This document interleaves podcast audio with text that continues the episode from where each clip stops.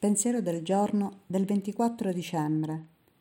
Mi ricordo di quanto fosse difficile tirarmi su dal letto al mattino perché non mi importava niente di niente. Mi ricordo che la paura mi rendeva quasi impossibile uscire di casa e le scenate, le crisi di pianto o le giornate con il broncio. Non è saggio indugiare sul passato, ma è importante valutare i miei progressi. Devo rendermi conto di quanto sono cresciuta e quanto mi sono allontanata dal fondo.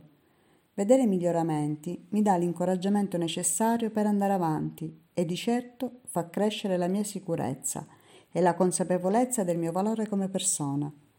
Meditazione del giorno. Aiutami a vedere quanto sto meglio di prima. Oggi ricorderò, qualche volta rifletterò su com'era una volta.